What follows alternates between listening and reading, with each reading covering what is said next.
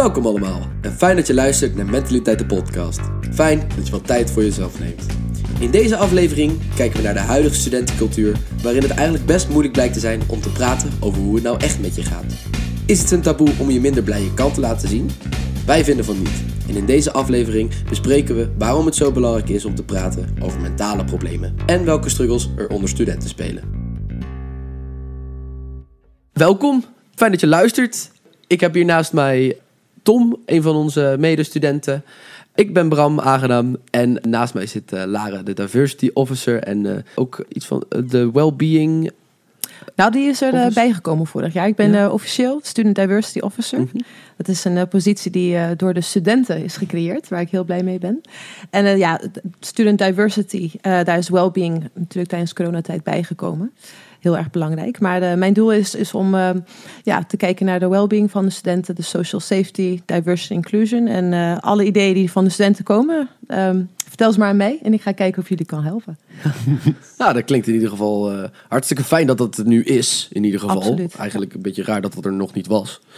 Ja, vandaag gaan we het een klein beetje hebben over uh, de reden achter deze podcast. Uh, waar kunnen studenten mee zitten? Wat kan er met studenten gebeuren en uh, wat kunnen wij als studenten eigenlijk eraan doen om het taboe te doorbreken, uh, om het hierover te hebben vooral? Absoluut. Ten eerste eigenlijk een, een vraagje aan, uh, aan Lara. Wat onderschatten mensen eigenlijk het meeste aan, uh, aan het studentenleven en, en de mentale dingen die daar omheen kunnen komen? Goeie vraag. Nou, ik heb natuurlijk de afgelopen jaren heel veel één-op-één uh, gesprekken gehad met studenten. En wat mij vooral de afgelopen jaren al meer opvalt is um, de fear of failure en de hoge prestatiedruk. En uh, het gevoel dat ze alles moeten doen. Ze moeten fit zijn, ze moeten heel veel sporten, gezond eten, meedoen aan alle feestjes, hoge cijfers krijgen. Um, het is veel, heel veel. En hoe ga je ja, goed kijken naar van wat is mijn hoogste prioriteit en hoe kan ik meer rust creëren in mijn leven zonder die druk te voelen? Ja, dat vind ik een goeie. Want Tom, wanneer voel jij eigenlijk uh, prestatiedruk het meeste? Mm, ja, lastige vraag. Het is, het, ik denk dat vooral de, de prestatiedruk gewoon komt door het feit dat je inderdaad, je hebt, je wil bij, ik, in mijn geval, je wil bij een studentenvereniging, je, je wil graag sporten, je wil uh, en goede cijfers halen voor je vakken. Daarnaast, nu bij de vereniging doe je dan verschillende commissies. En je hebt gewoon dagen waar je van meeting naar meeting, naar college, naar werkcollege, naar sportuurtje, naar dingen lopen. En dan kom je thuis en dan heb je eigenlijk niet meer echt tijd voor jezelf, denk ik. En dan ga je meteen slapen en dan de volgende dag kan het weer hetzelfde zijn. Dat is denk ik voor mijzelf de, de druk die, die ik voel, zeg maar. Dat je gewoon, je bent met heel veel dingen bezig, waardoor je soms gewoon helemaal vol zit. Ja. Nou moet ik zelf zeggen, ik vind het zelf wel fijn, want ik ben, ik ben graag bezig, ik doe graag dingen. Maar ook dat kan soms wel eens te veel zijn. Dat je denkt van, poeh, nou even geen zin in. Volgens uh, cijfers van het uh, C B S zitten er een uh, hoop studenten eigenlijk met datzelfde probleem. De stresscijfers uh, die uh, schieten het dak uit, ook door corona. Mm. De, het aantal studenten met een burn-out is uh, zodanig gestegen dat zelfs in de landelijke politiek het uh, ter sprake komt. Is dat alleen maar door corona of was het al langer een probleem, Lara? Nou, het is natuurlijk al veel langer een probleem en corona heeft het natuurlijk echt versterkt. En uh, ik wil nog iets toevoegen. Wat, wat ik ook merk is dat uh, de afgelopen twintig jaar, dat ik met studenten praat, jullie moeten allemaal de beste zijn. Opmerkelijk. Daar heb ik niet zoveel last van. Heb jij? ik, dat hoef ik nou niet per se. Nee, nou, dat gelukkig. Niet. Daar heb ik me al bij neergelegd dat dat niet, ja. uh, niet gaat gebeuren. Ja, misschien... Het scheelt wel wat, wat gevoel van druk. Ja, absoluut. Nou, dus daarom ben je ook soms ontspannen, denk ik. Ja, dat, ja, dat, en kun je al zijn. Dat hele drukke schema gewoon aan. Ja. Ja. Maar wat ik wel, wel merk is dat... Uh, kijk, voor mij, ik ben nu uh, volgende week eenenveertig. En uh, toen ik... op school zat, uh, had ik alleen maar mijn klasnoten die links zaten, rechts zaten. En daar vergelijk ik mezelf mee en denk van, nou, ik doe het best wel goed. Ik had pas uh, internet toen ik uh, eenentwintig was, geloof ik. Ja, dat is... Uh, dat kan je niet, dat, uh, nee, kan dat... niet meer voorstellen. Maar ja, dus uh, nu met social media. En ik denk dat jullie hier ook wel vaker hebben gesproken. Je hebt constant die dingen die op Facebook voorbij komen, die op Instagram voorbij komen. Um, dat iedereen een perfect leven heeft. Iedereen is blij. Um, en dan denk je van ja, ik voel me eigenlijk niet zo blij. En de rest wel. Dat kan je wel heel erg onzeker laten voelen. En um, vroeger zat ik, was ik ook actief op Facebook. En um, ik was de laatste keertje door mijn Facebook aan het scrollen. Naar foto's en posts die ik had gemaakt. En elke keer als ik een hele gelukkige post had gemaakt, dacht ik van, oh ja, toen was ik heel erg depressief.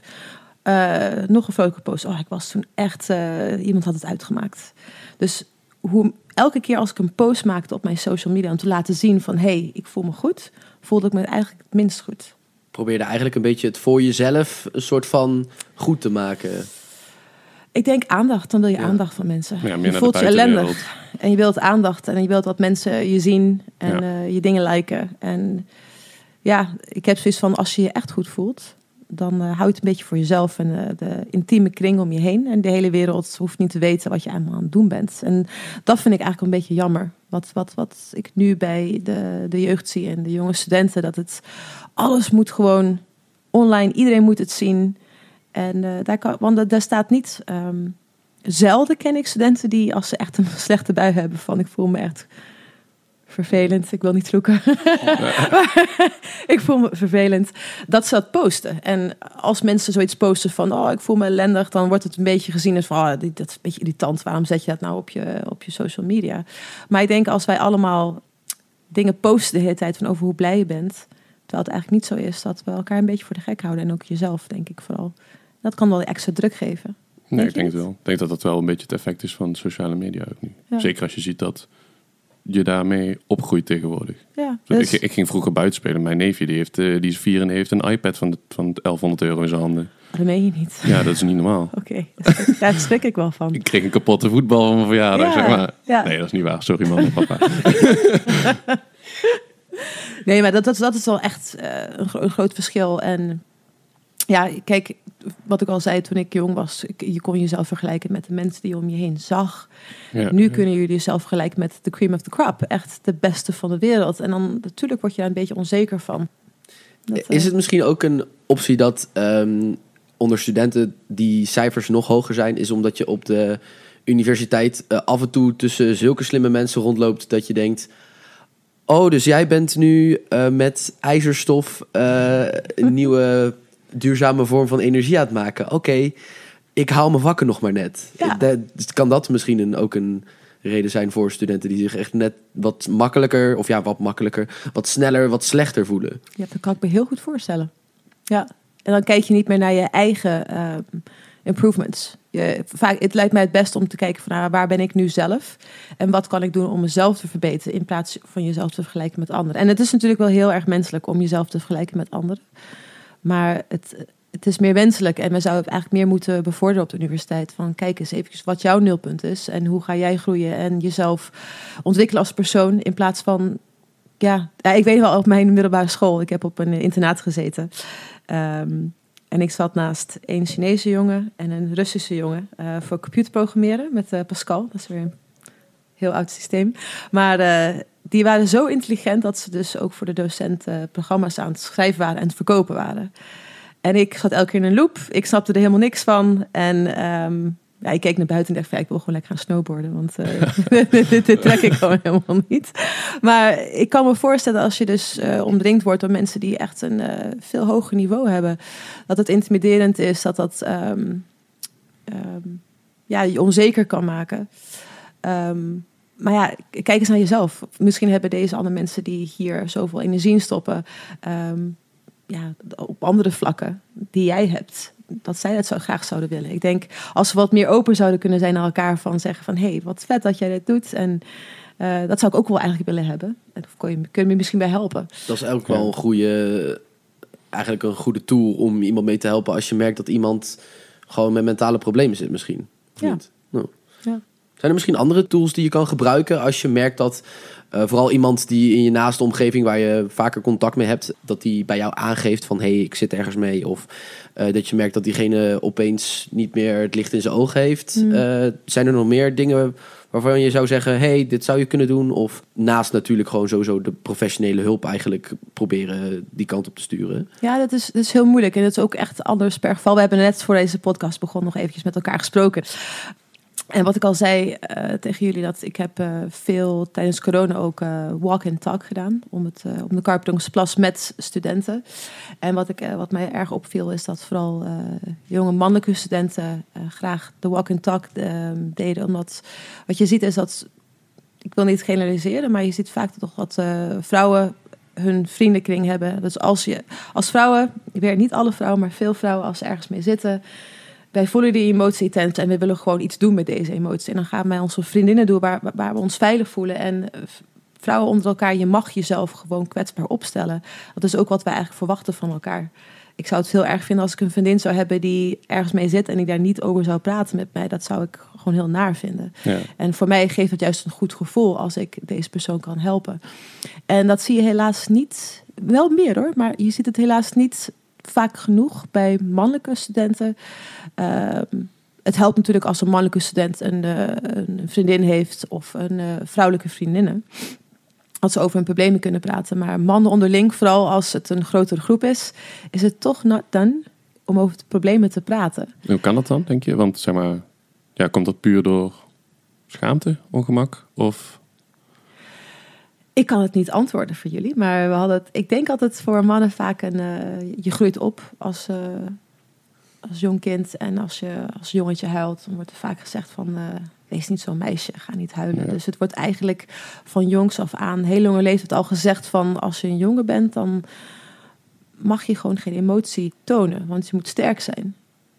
En uh, dat, dat is nu wel een beetje aan het veranderen. Ik, ik, ik merk nu dat al mijn jongere mannen die een andere opvoeding hebben gehad, vooral als jij een vader hebt die daar ook open voor staat van, uh, hey, als je ergens mee zit, praat erover. Maar toch helaas, mijn vader zelf, die is nu tweeënzeventig en hij mag het best luisteren. Die, uh, als ik over problemen kom, dan uh, wordt hij heel ongemakkelijk en dan gaat hij lachen. Ja, ja. En dan gaat hij bewegen en hey, echt, och, emotie. Mijn vader heeft emotie, uh, enthousiast, uh, hij is uh, gelukkig of boos. Maar kwetsbare kant laten zien uh, heb ik nog nooit bij hem gemerkt. Um, dus vanuit mijn vader heb ik dat niet geleerd, van mijn moeder gelukkig wel en vanuit mijn vriendinnen. Maar als jij als um, jonge man uh, een, een vaderlijke uh, rolmodel hebt gehad die gewoon totaal niet over gevoelens praat, dan natuurlijk is dat heel moeilijk om op latere leeftijd het makkelijker te doen. Maar ja, ik, ik zou van tevoren, als, als je het nieuws kijkt vorige week, dat um, bij honderddertien, zelfmoordpreventie, die hulplijn, dat ze constateren dat uh, de, de doelgroep die het moeilijkst te bereiken is, of die, die het vaak zelfmoord plegen is, zijn, zijn mannen boven de veertig. En als jij als you know, jonge man niet leert om over emoties te praten, dan um, ja, kan dat vaak tot echt uh, grote depressies leiden. En eenzaamheid vooral. En gewoon dat je je verhaal nergens kwijt kan. En ik merk gewoon dat, ja, ik vind het heel fijn om een wandeling te maken. Als jij ergens mee zit en je kijkt, wij zitten tegenover elkaar nu en we kijken elkaar, dan is het misschien een beetje ongemakkelijk. Ik kijk je in je ogen aan, word je misschien ongemakkelijk van. Ik zeg, kom, laten we een wandeling maken. Dan sta je schouder tot schouder. Elkaar, natuurlijk. Ja, dan dat sta je, en dan anders. Kun je een beetje afleiding hebben van uh, de wandeling zelf, of dan kun je elkaar af en toe aankijken. En ik merk dat dat heel erg helpt. Dus ik denk, als jij iemand in jouw kringen ziet die het, um, die anders, die zich anders gedraagt, iets meer somber is, misschien iets meer drinkt dan normaal, ja.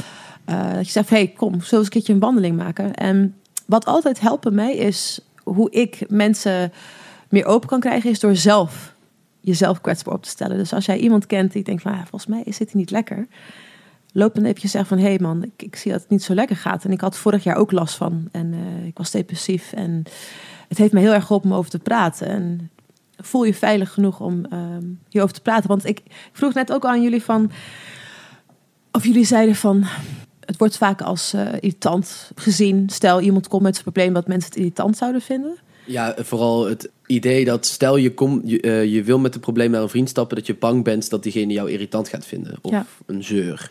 Ik denk en, dat het echt meer met, meer met, on, toch met schaamte of zo. Maar ik denk niet dat je bang bent dat diegene jou denkt van, oh, het zeur je. Meer dat je, dat je gewoon niet wil zeggen, omdat je denkt van, ik denk ja, dat het aan de persoon ligt wel, uh, uh, welke van de twee het grootst is. Ja, dat hangt zeker met, ja. Er zijn mensen die het niet zo heel erg uitmaakt wat mensen van hun denken. En er zijn ook echt heel veel mensen die bij alles wat ze doen eerst nadenken wat anderen van hun vinden. En dan pas ja, wat, wat, er, wat het voor hun gaat betekenen. Hmm. En ik denk ook dat dat, ook dat gevoel en uh, hoe ze daarmee omgaan ook een oorzaak kan zijn van uh, mentale problemen vaak. Ja. Maar ja, daarom denk ik dus wel dat inderdaad bij je, je... je opvoeding, zeg maar, wel een grote, een grote voorsprong kan maken, zeg maar, als je dat meeneemt meteen. Ja. Maar ik, als, ik, als ik naar mijn vader kijk, die, die deelt zijn hele levensverhaal nog met de cashier bij de Jumbo. Heel gaaf. Maar dat heeft hij niet op mij overgedragen, want ik praat niet over mijn gevoelens. Ja, maar deelt hij zijn hele levensverhaal met allemaal leuke dingen? Nee, of zegt ook nee, tegen zijn nee, nee, nee. van, oh, ik was zo verdrietig, ik heb ruzie met mijn vrouw en uh, ja, ja, ja, het gaat slecht. Alles. Dat deelt, oh, wauw, oké. Okay. Dus hij, nou, ja, dat, heeft hij niet met jou gedeeld? Ja, dat, dat deelt hij ook met mij, maar oh, ik weet ook. niet of hij dat vroeger op mij heeft overgedragen, dat dat, ah. dat, dat zo... Dat, dat kan. Dat is wel opmerkelijk trouwens dat je vader dit doet. Uh, wel gaaf. ja, ik vind ja, het mooi. Is, ik, uh, het is gaaf totdat je met hem gaat shoppen, want dan sta je, sta je een uur te wachten. Dat, uh. Ja, maar kijk, ik, ik heb zoiets van... Um, ik vind het juist heel erg fijn om dingen te delen van met mezelf. Niet dingen waar ik gelukkig van word, maar ook waar ik heel, dingen die ik heb meegemaakt die echt uh, nou, wel traumatisch kunnen zijn.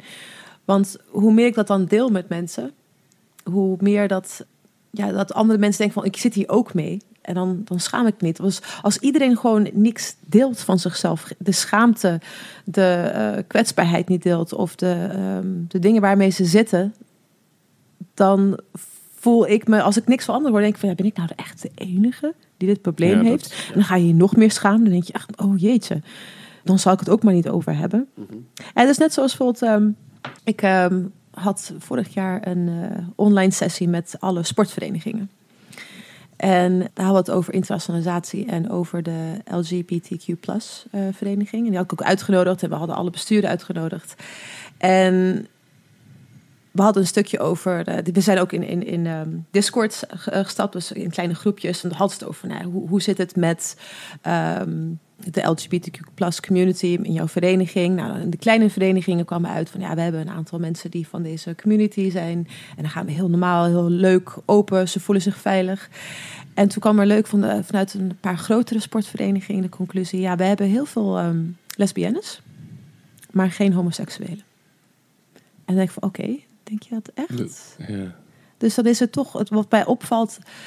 is dat ook op deze universiteit in deze tijd dat... Um, vrouwen, lesbiennes mogen daar uit de kast komen. Daar is het eigenlijk, uh, daar, daar voel je je veiliger mee. Maar dat er ook heel veel mannen uh, niet uit de kast durven te komen. Ja, ja, je hoort dat veel ook, toch? Ook, ook qua, qua echt grote, ik zeg maar wat voetbalclubs in Nederland of internationaal of rugby. Uh, dat was laatst dan weer een, een of andere American voetbalspeler die dan ja. al jaren homo blijkt te zijn, maar daar niet voor uit durft ja. en kan komen eigenlijk, omdat hij anders een baan misschien verliest.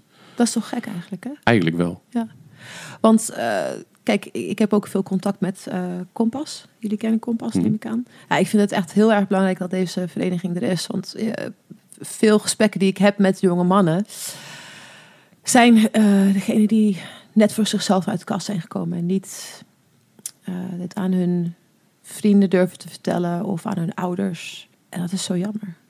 Dat dat ook echt een groot... Uh, Uh, gedeelte kan zijn van waarom mensen zich niet lekker in de vel voelen of, of depressief zijn. Er lopen veel mensen rond waarvan je niet weet wat er allemaal speelt, omdat ze gewoon eigenlijk te bang zijn voor hoe mensen op hun gaan reageren. En de gedachten die je constant hebt van hoe zullen mensen reageren is eigenlijk het erge ervan. Want als ze eenmaal uit de kast komen, dan reageren mensen er eigenlijk wel heel... Vooral jullie generatie. Jullie reageren er echt super positief op. Het is bijna ja. geen taboe meer. Ja, ik denk dat dat... Maar dat heeft ook wel natuurlijk een flinke omslag... Of is het aan het maken, is nog niet helemaal zoals mm-hmm. het hoort te zijn. Ja. Maar inderdaad, nu wordt het natuurlijk steeds meer geaccepteerd. Als je kijkt naar twintig jaar geleden. Ja. Kan het ook uh, zijn, zeg maar, die jongens die dan uh, niet durven uit de kast te komen. Mm-hmm. Is het ook zo dat deze jongens vaak uh, niet echt een, een andere jongen in de buurt hebben die zoiets aan hun vroeg van... hey, is er iets aan de hand of kan ik je ergens mee helpen... of zullen we een keer een wandelingetje maken?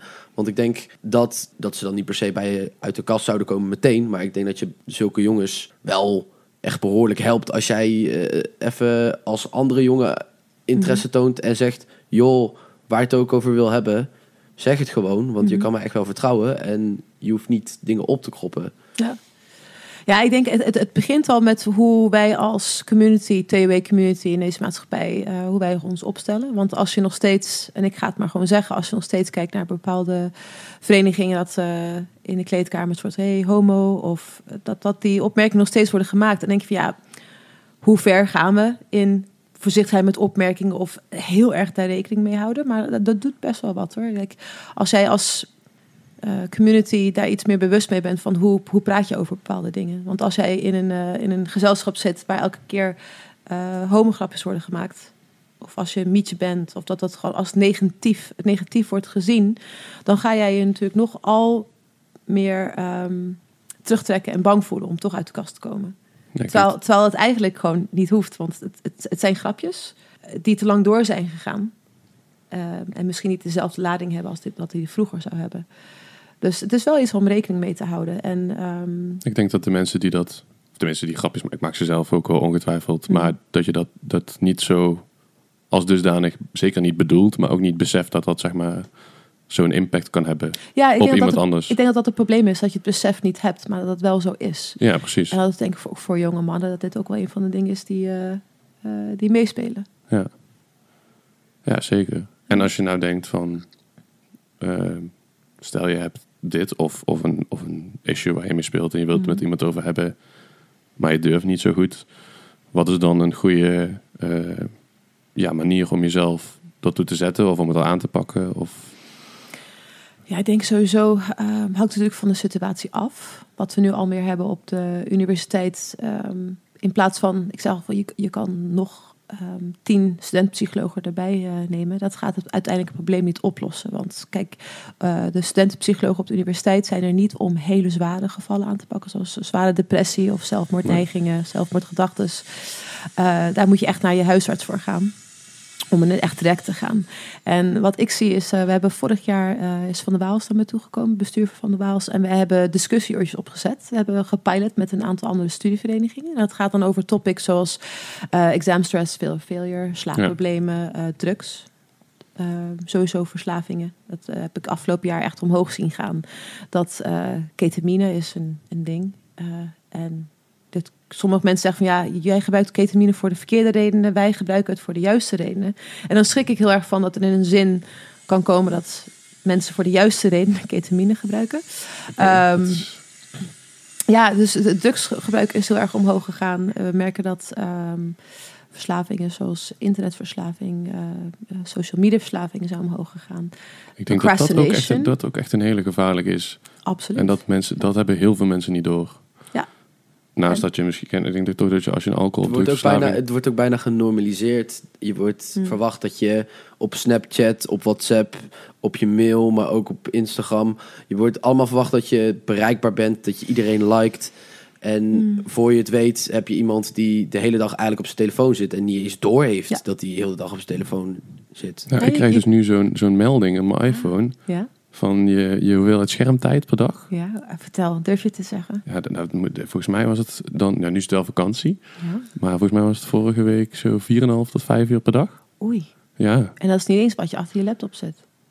Ja, dat, dat, dat, dat, die laptop gebruik ik wel echt voornamelijk voor, voor studeren. studeren. Ja, maar dan zit je wel achter een scherm. Langer. Ja, ja, ja. Dan ja. zit je echt heel lang achter een scherm. En ja, nog om even af te maken met die discussieuurtjes. Want, maar, ja. maar ik wil daar nog op terugkomen. Want dat is heel, ja, ik vind alles interessant hier. um, maar dus die discussieuurtjes zijn belangrijk. Ik heb dus met meerdere verenigingen hebben we eerst online gezeten. Om over deze topics te praten. En je merkt dan in de eerste sessie dat ze een beetje ongemakkelijk zijn. En dan... vertel ik zelf een paar verhalen, persoonlijke verhalen die misschien kunnen raken. En dan de tweede sessie beginnen ze iets meer open te zijn. En de derde sessie, dan willen ze hun mond niet meer houden. Dan willen ze alleen maar delen. Dat is echt fantastisch. Ja. En uh, ja, gedurende acht sessies, uh, we zijn de laatste paar keer live met elkaar op, op het grasveld gegaan. En dat is zo mooi om te zien hoe dus dat, dat um, het groepsgevoel, het, het samen delen, het, het herkennen van dezelfde dingen waar mensen mee zitten. Dat je dus niet de enige bent en dat ze elkaar tips en tricks geven. Want uiteindelijk, de studentenpsychologen kunnen dit oplossen. We moeten het als community doen en met elkaar. En um, dat zijn dingen die dus al meer op de universiteit um, ja, zullen plaatsvinden. Het, het, het, de groepsgesprekken. Ja. Het is ook wel apart om te zien dat, dat juist een grote groep het dan wel met elkaar over wil hebben. Mm. Omdat ze van elkaar weten dat ze allemaal met iets zitten. Maar ja. zodra we met een grote groep bij elkaar zitten... en we weten het niet van elkaar, dan is het juist een taboe. En ja. sowieso in een grote groep ga je zo'n gesprek eigenlijk helemaal niet aan.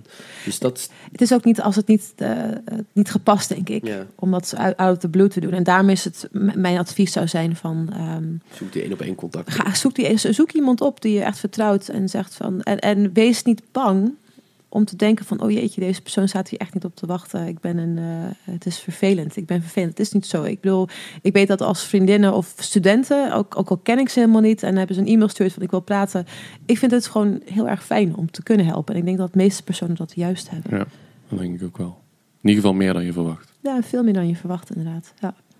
Zeker, en zeker als je bij de mensen komt die je al kent... en die, waar je bevriend mee bent. Ja, absoluut. En uh, wat ik, ik tijdens voor de podcast uh, hadden we al besproken dat uh, de studenten zelf hebben een uh, ja, willen een cursus ontwikkelen. We zijn nu al best wel ver over aanspreekpunt vertrouwenszaken.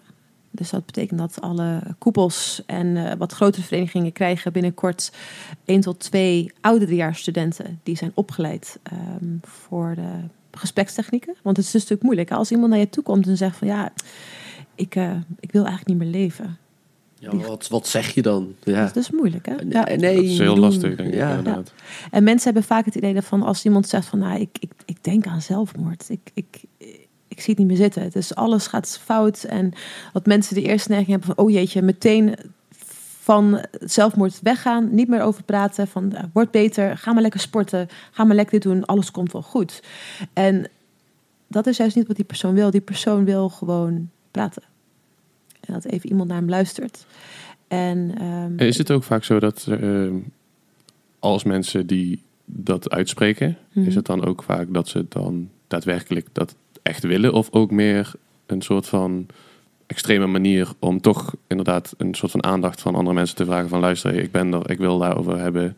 Dat, dat kan ik niet zeggen. Dat, dat zal uh, verschillen per geval. Maar als iemand dat zegt tegen jou, moet je het wel heel erg serieus nemen. In allebei, dat, de, dat, in allebei de gevallen is het een ja. probleem. Ja, is er iets uiteraard. Mis, inderdaad. Iemand ja. bij jou mee komt. Dus, ja. Ja. Maar het is wel een goede vraag, hoor. Want ja. het, uh, ik bedoel, ik heb ook ding, uh, situaties meegemaakt dat mensen, stel je gaat, het gaat uit met je partner. Ja. Dat ik toch best wel veel verhalen hoor dat uh, er wordt gedreigd. Van, hey, als je het uitmaakt, dan ga ik zelfmoord plegen. Klopt, ja. Dat, en dat dat, die verhalen hoorde ik heel veel. En dat kan dan heel stressvol zijn voor jou. Van, oh jeetje, als ik het nu uitmaak, gaat deze persoon zelfmoord plegen. Maar uh, dat is dan vaak niet het geval. Dat, dat, dat, dat zijn de laatste desperate ja, strohalm die je wilt. En, maar dan is het ook voor jou heel erg belangrijk, zelfs dat met jou gebeurt, dat je uh, afstand neemt van de situatie. Dat je ervoor zorgt dat iemand vanuit de familie deze persoon op kan vangen. Of dat je zegt van, hey, ga naar je huisarts. Ja. Maar dan moet je zelf wel uit de situatie stappen. Want als het meteen aan jou gelinkt is, dan moet je zo snel mogelijk weg uit de situatie. Ja. Maar stel, er komt iemand naar je toe en zegt van, ik, ik heb eigenlijk geen zin meer. Ga, ga een wandeling maken en laat die persoon praten. Vraag zelfs van, nou, hoe lang denk je hierover? Um, heb je al nagedacht hoe je het zou willen doen? Dat ze het ook echt gewoon uit hun systeem krijgen. En dat je dan zegt van, ja, ik, ik vind het heel naar en ik, ik, um, hier moet je iets mee. Van, is het misschien een idee om met je ouders te praten of iemand uh, van jouw familie? Beste is, maak een afspraak met je huisarts, zodat je echt professionele hulp kan vinden. En je kunt en, en deze aanspreekpunt vertrouwenszaken, deze personen die worden opgeleid, die, die worden dus opgeleid voor uh, gesprekstechnieken. En die weten dus ook wat uh, de... Want F S E, dus jullie studenten hebben vorig jaar een hele goede wellbeing flowchart gemaakt. Dus niet alleen maar de instanties waar je terecht kan gaan op de T U. Uh, want je hebt natuurlijk de studieadviseur, de, de um, studentenpsycholoog. Je hebt Tint. Kennen jullie Tint?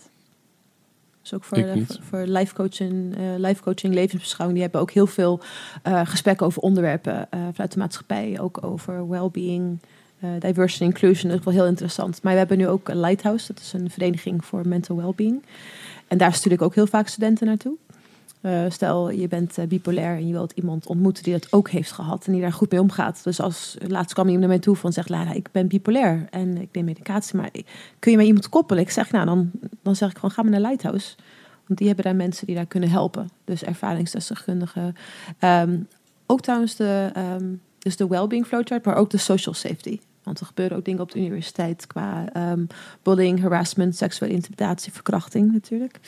Hele en, erg problemen inderdaad. Dat zijn, dat zijn uh, zeker problemen. En, en als uh, je die, zo, bijvoorbeeld zo'n flowchart of, mm-hmm. of die vereniging, als je dat, waar, waar kun je dat vinden? Want als ik voor mezelf spreek, ik heb daar, ik heb daar zelf nog niet veel meegekregen vanuit de T U dat zij ja, dat ja. soort dingen allemaal ondernemen.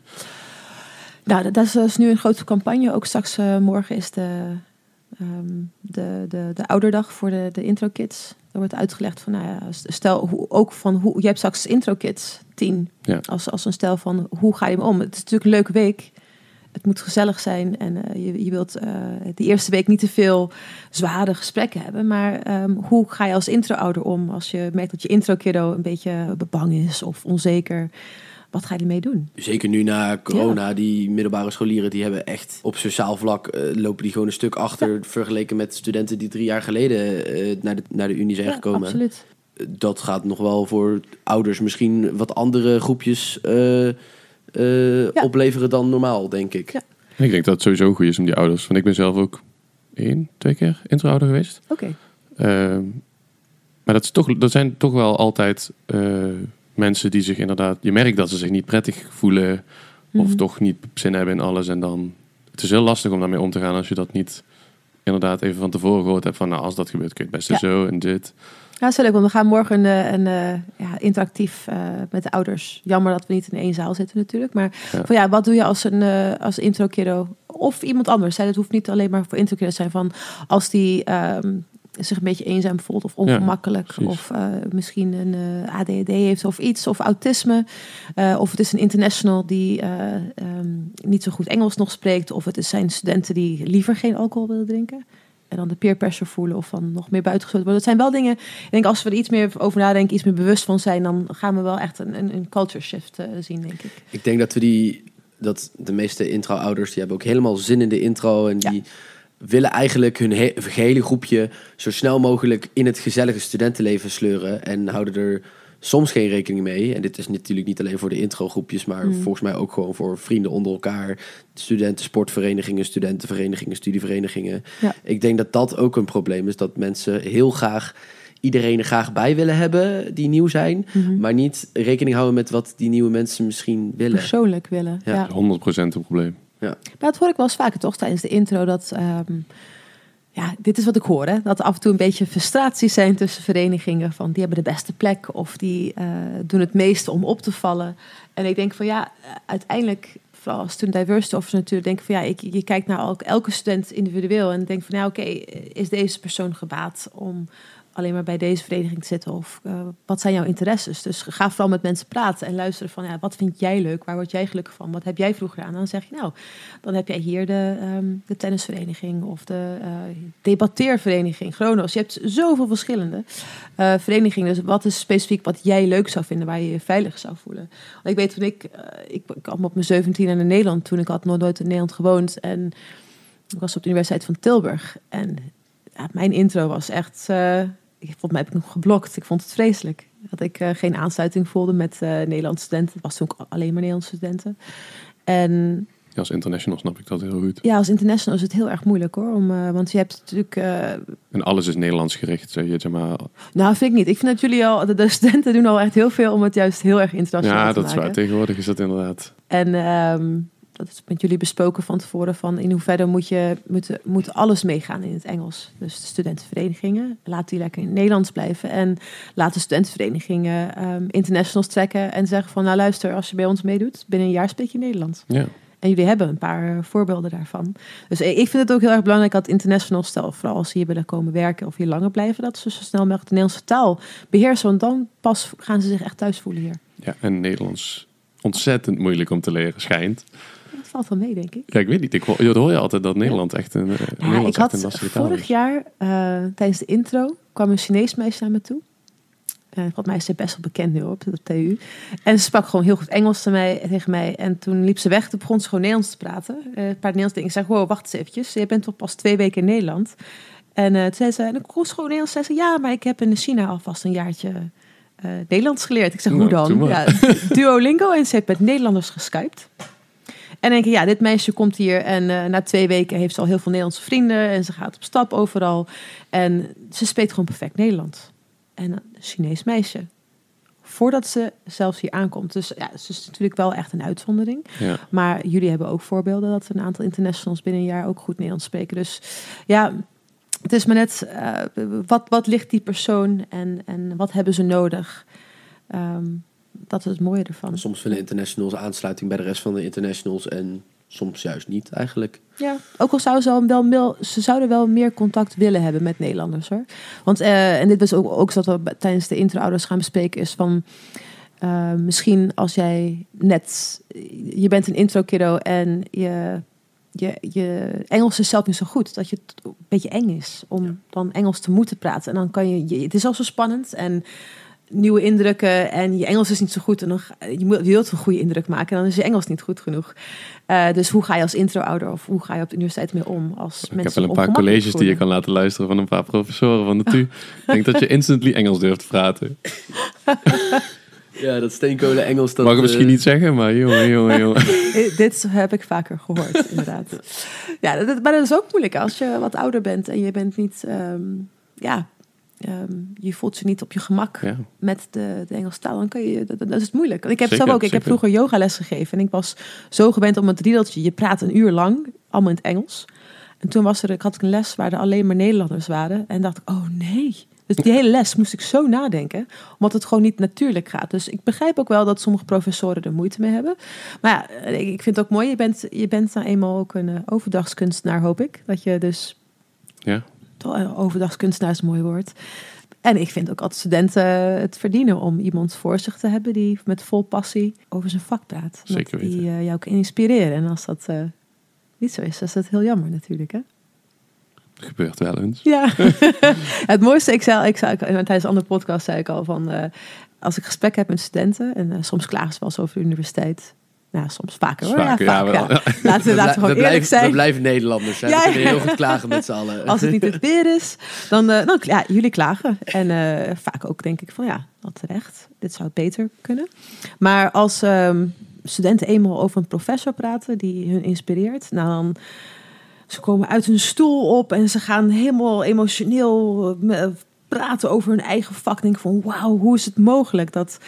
een professor zoveel invloed kan hebben op uh, over hoe studenten over hun eigen studie denken. Je, je, je wilt toch, ja. Als jij een professor hebt en je weet gewoon dat hij om negen uur uh, voor de groep staat en uh, boeiend kan vertellen, dan ga je met veel minder moeite uit bed, denk ik, dan als je nou, bij een professor moet staan die eigenlijk gewoon helemaal geen zin in jullie heeft. Zeker weten. Dus uh, dat vind ik het mooie. Die, die overdagskunstenaars op de T U, uh, ja, prachtig vind ik dat. Maar dat is ook nog zoiets hè, van uh, hoe word je gemotiveerd. Misschien zit je in je studie en je raakt niet gemotiveerd of het is niet, niet boeiend genoeg. Heb je al de juiste keuze gemaakt? Dat is ook nog zoiets, hè? Dat, um, ik ben zelf begonnen op de universiteit. Uh, mijn vader wilde eigenlijk dat ik informatica zou studeren uh, bij Twente.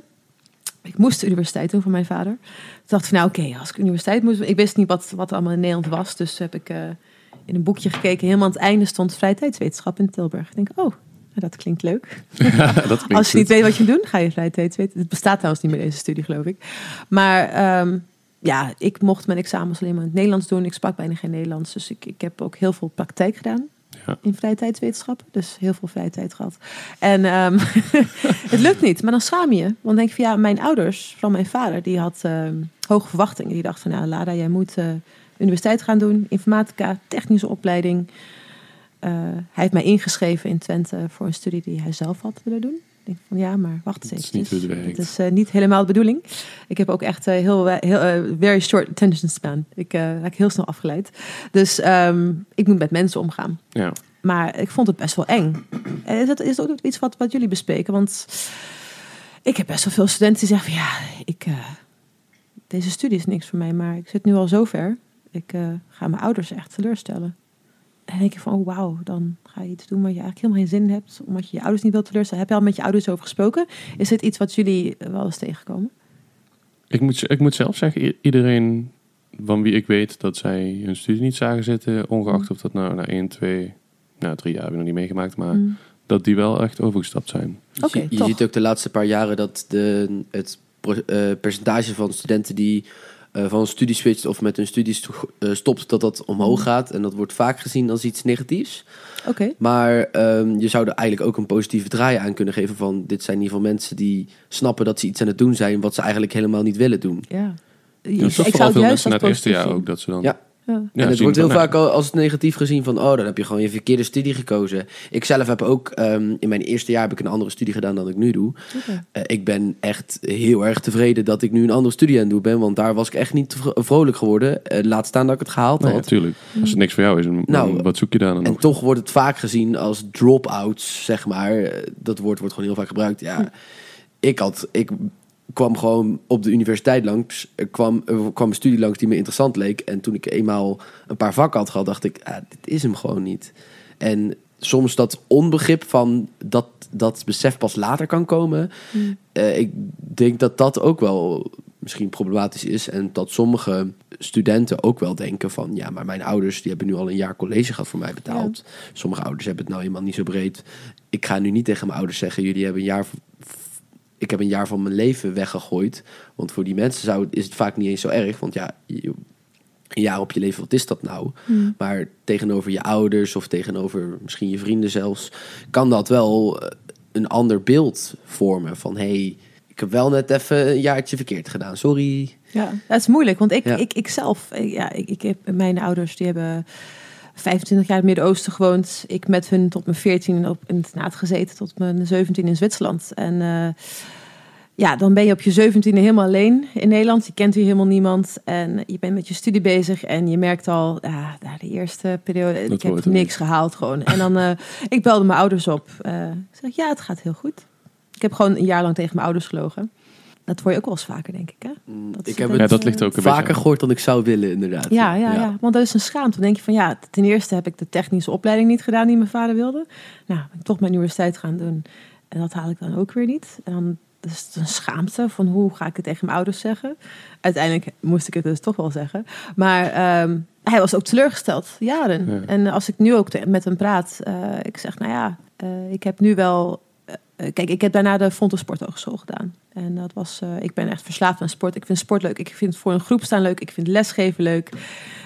Um, dus dat was echt de juiste opleiding voor mij. En nu heb ik gewoon een andere baan. Eigenlijk een baan samen met studenten gecreëerd die nog nergens bestaat. Ik bedoel, een andere universiteit wil nu ook een Student Diversity Officer. En ja, mijn ouders merken nu van, hey, ze is gewoon gelukkig in wat ze doet. Dat is uiteindelijk het belangrijkste, toch? Ja, ik word wakker en ik verheug me op wat... Uh, ik kijk op mijn agenda en daar word ik gewoon helemaal vrolijk van. En dan vraag ik ook wel eens van... ja, wat is voor jou eigenlijk succes? Als, als ik dan, dat denk ik ook benieuwd. Wat is succes voor jou?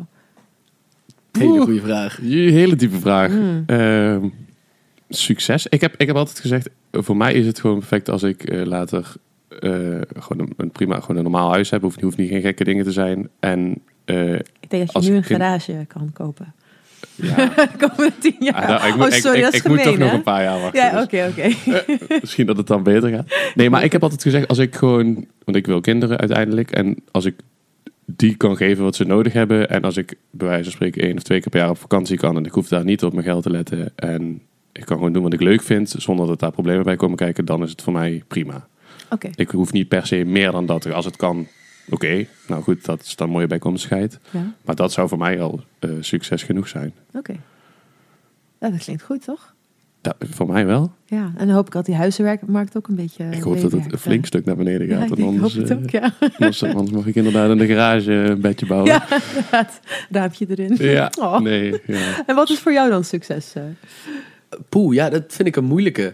Uh, aan de ene kant is het uh, uh, succes vooral uh, een beetje bijdragen aan de wereld. Al als het gaat om een nieuwe uitvinding of zorgen ervoor dat een product zo, go- be- zo goed mogelijk geoptimaliseerd wordt. Uh, d- dat je echt merkt aan wat jij doet, hey, er verandert hier iets. Mm-hmm. Uh, daarnaast eigenlijk het, het, het verhaaltje wat, wat Tom net zegt, precies dat. Gewoon mm-hmm. dat jij in jouw eigen leven zo min mogelijk... Uh, grote prikkels hebt die ervoor kunnen zorgen dat jij het wat minder fijn vindt. Hmm. Dus de, wat we nu eigenlijk aan het bespreken zijn over studenten, er zijn gewoon heel veel prikkels, hmm. heel veel overwegingen, heel veel filters die je overal overheen moet leggen en dat af en toe filters niet goed met elkaar uh, uh, werken. Uh, al die dingen bij elkaar zorgen ervoor dat studenten gewoon een stuk meer uh, stress hmm. krijgen dan... dan mensen die aan het werken zijn. En dat ja, de mensen kunnen zeggen wat ze willen, maar het is zo makkelijk terug te zien in de cijfers. En je kan het heel, je kan ook heel makkelijk de puntjes uh, met elkaar vergelijken en dan mm. zien, ja, hier liggen de oorzaken waarschijnlijk wel. Ja, wat, wat, wat denk jij waar de oorzaak dan echt ligt? Wat zou de universiteit kunnen doen voor studenten? Want het wordt toch vaak gezegd van... Ik ben het bang. Is het probleem van de ja. studenten, het wordt echt jouw persoonlijk probleem. Maar als het dan als vijftig procent... dit probleem hebben, is het dan nog wel van de studenten of is het van de maatschappij? Wat zou, wat zou de universiteit voor de studenten anders kunnen doen? Uh, delen van het, ik denk, ja, sowieso, het ligt natuurlijk uh, vaak bij de studenten als het gaat om mentale problemen, om met elkaar te mm-hmm. praten. En ja. hè, we hebben onze podcast uh, niet voor niets opgezet natuurlijk. Mm-hmm. Wat, het, uh, wat de universiteit zou doen, uh, dat is best wel lastig om te zeggen, maar in een beleid sowieso eventjes goed re-evalueren mm-hmm. van... we hebben nu ons beleid van wat studenten nu aan het doen zijn. Blijkbaar is dat niet goed. Blijkbaar gaat, da, gaat daar iets mis. Moeten we de studiedruk verlagen? Moeten we ervoor zorgen dat er meer keuzevrijheid is? Ik denk dat de T U dit uh, best wel heel erg goed bij studenten zelf uh, te raden kan gaan. Mm-hmm. Vooral oudere studenten die na zes jaar uh, dikke stress uh, te hebben... heel goed kunnen vertellen waar hun pijnpuntjes hebben gelegen die afgelopen zes jaar. Mm-hmm. Uh, dat de T U daar misschien wel uh, eventjes naar kan kijken... in grote getalen uh, dat uh, bij elkaar kan leggen... en over elkaar heen leggen van waar liggen de problemen nou echt. Ja.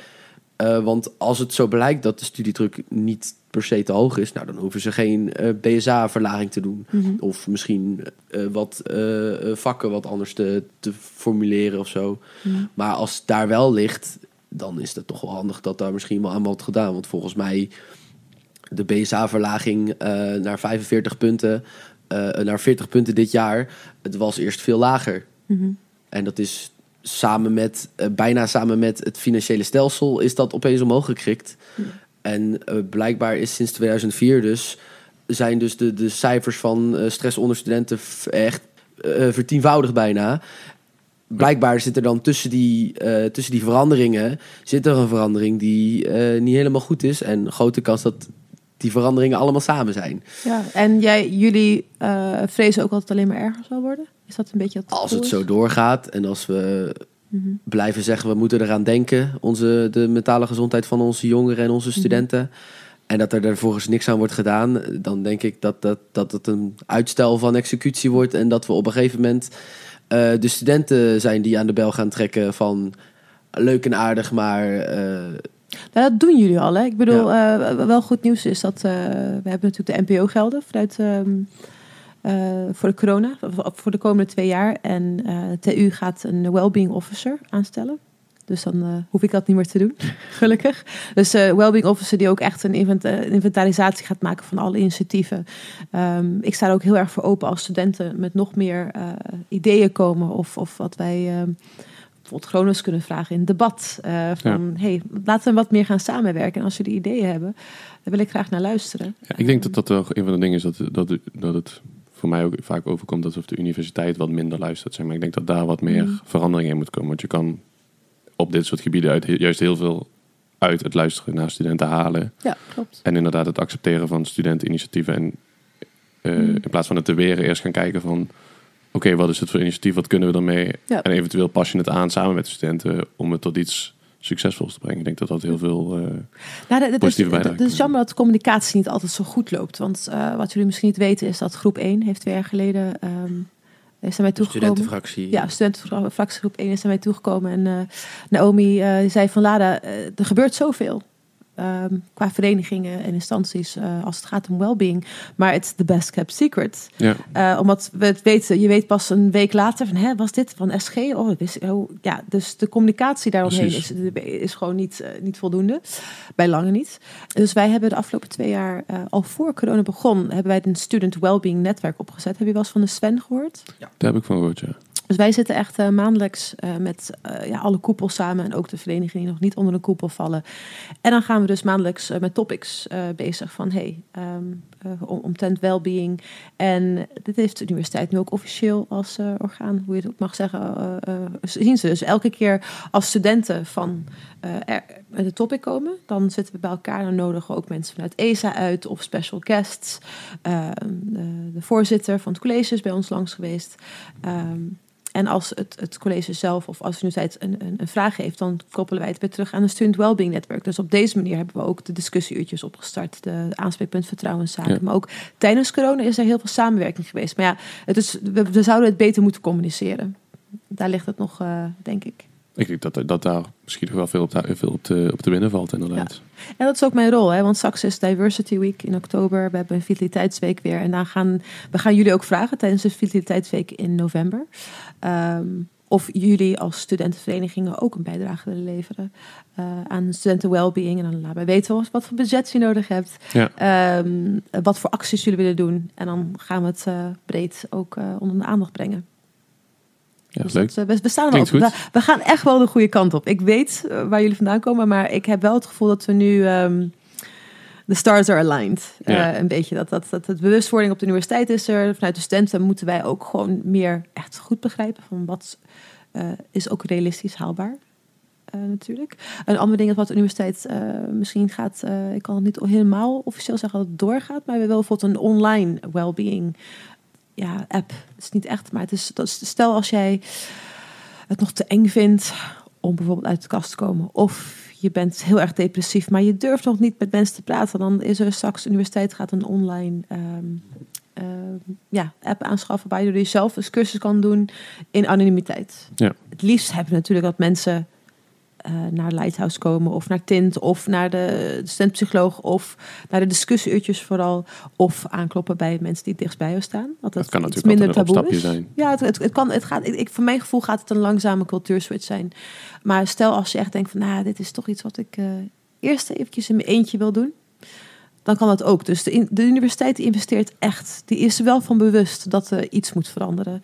Maar wij zijn natuurlijk ook nog een beetje zoekende. Dus we hebben elkaar een beetje nodig. Dat sowieso. Niet een beetje, Zeker. We hebben elkaar echt gewoon nodig. Mocht, mocht en het gaat natuurlijk ja. ook geleidelijk. Hoor. Het kan natuurlijk ja. niet in één klap allemaal ja. perfect staan. Dat, ja. uh... en, en, en wat ik wel zeg... Um, uh, dat zei ik al voordat de podcast wordt opgenomen. Is dat uh, ik merk dat uh, de jongeren... Want hoe oud zijn jullie eigenlijk? Uh, ik ben vierentwintig. drieëntwintig. drieëntwintig. drieëntwintig. Net pas, maar nog een jonge drieëntwintig. Het is echt irritant. Ik uh, geniet er nog maar van. Want ik word volgende week... Uh, mijn moeder had... Oh, ik kon niet geloven. Mijn moeder had iets in de post opgestuurd. Van uh, helemaal enthousiast. Van, wat oh, is voor je verjaardag? En uh, helemaal enthousiast. Ik denk van, wat heeft ze in godsnaam opgestuurd?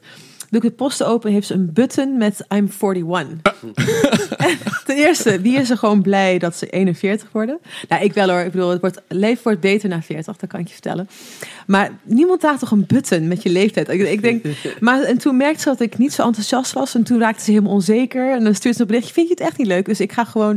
Oh, dan mag ze dit niet luisteren natuurlijk. Ik ga die button dragen, foto maken, doorsturen. En, maar, maar in ieder geval, jullie zijn, jullie zijn jong. En ik, ik, ik loop nu al zo'n vijftien jaar rond op de T U. En ik, elke keer dacht ik van, nou, wat is er toch aan de hand met de huidige generatie? Twee, drie jaar voel ik al een echte switch als het gaat om inclusiviteit. Uh, we worden al diverser natuurlijk, maar uh, jullie generatie is uh, vanuit jezelf al zo bewust bezig met mensen zich meer welkom laten voelen, um, met wellbeing. Dat, dat feit dat ik hier al zit, is eigenlijk uh, had ik tien jaar geleden had ik het echt niet kunnen bedenken. Dat ik nee. bij een studentenvereniging over wellbeing een podcast zou doen. Dus, dus ik vind het helemaal fantastisch. En uh, dan wordt er wel eens vanuit de universiteit gezegd van ja, en studenten moeten dan meer inclusief zijn en dadadada.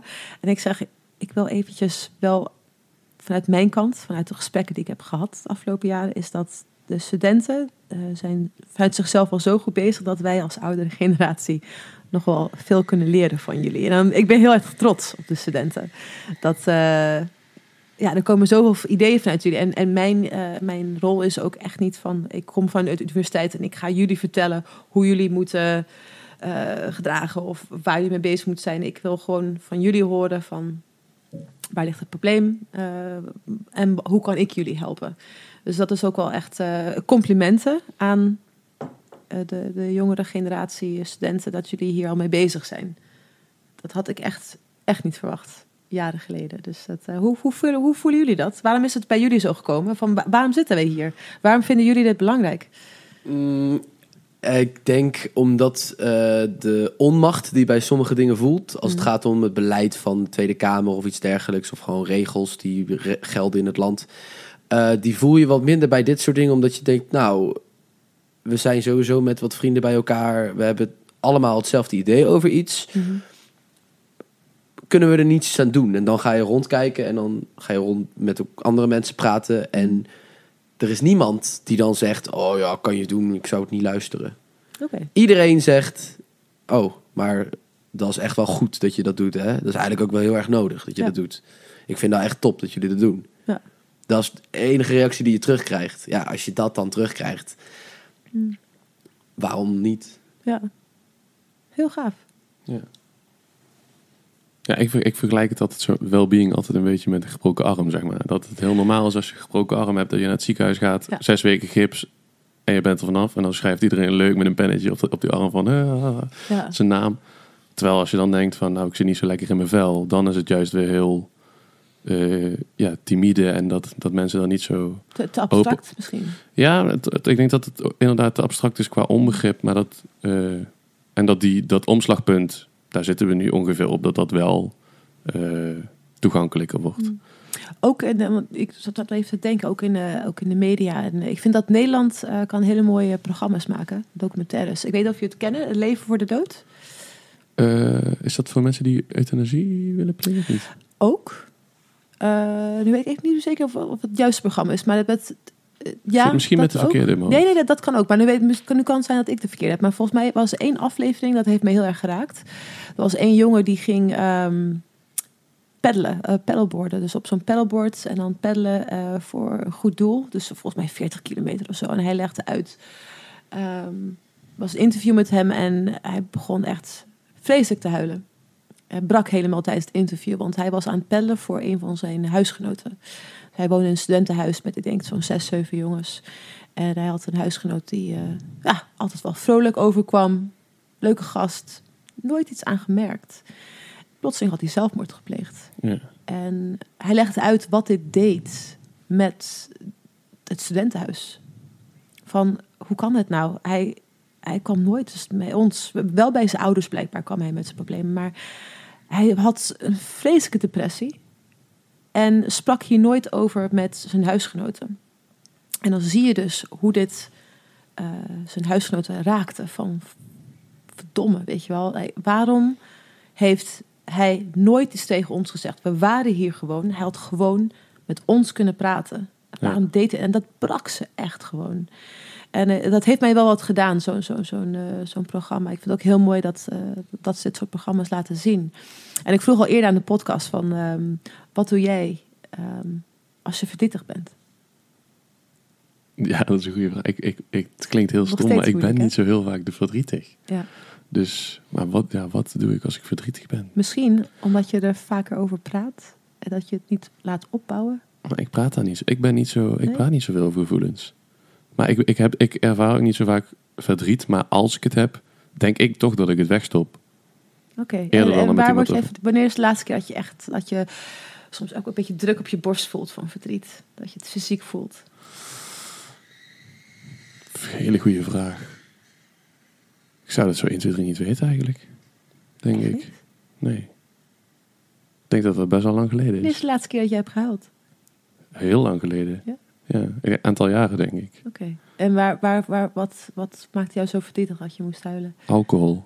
Oh, echt? Nou, dat is... Ik heb... Ik heb De, de laatste twee keer dat ik me kan herinneren dat ik gehuild heb, dat was toen ik straalbezopen was. Oké, okay, maar dan, ja, wat je merkt, hè, dat ik ben heel erg voor, um, ik, ik ben heel erg, ik, als ik iets wil doen of iets wil zeggen, dan doe ik het. Ik uh, heb echt weinig remmingen. Ik vind het heerlijk. Ik wil niks tegenhouden. Maar je merkt dat, uh, wat ik merk, dat ik in Nederland, toen ik in Nederland aankwam, had pas na twee uur 's ochtends in de kroeg worden mensen een beetje meer los en durven ze dingen te doen vanwege het alcohol, omdat je dan een excuus hebt van, oh ja, maar hij deed dit. Ja, ik was toen dronken. Dus dat, het ja. geeft jou een excuus om gewoon eigenlijk je echte gevoelens te laten zien. Maar toen je aan het huilen was door de alcohol, dat kwam niet door de alcohol natuurlijk. Hè?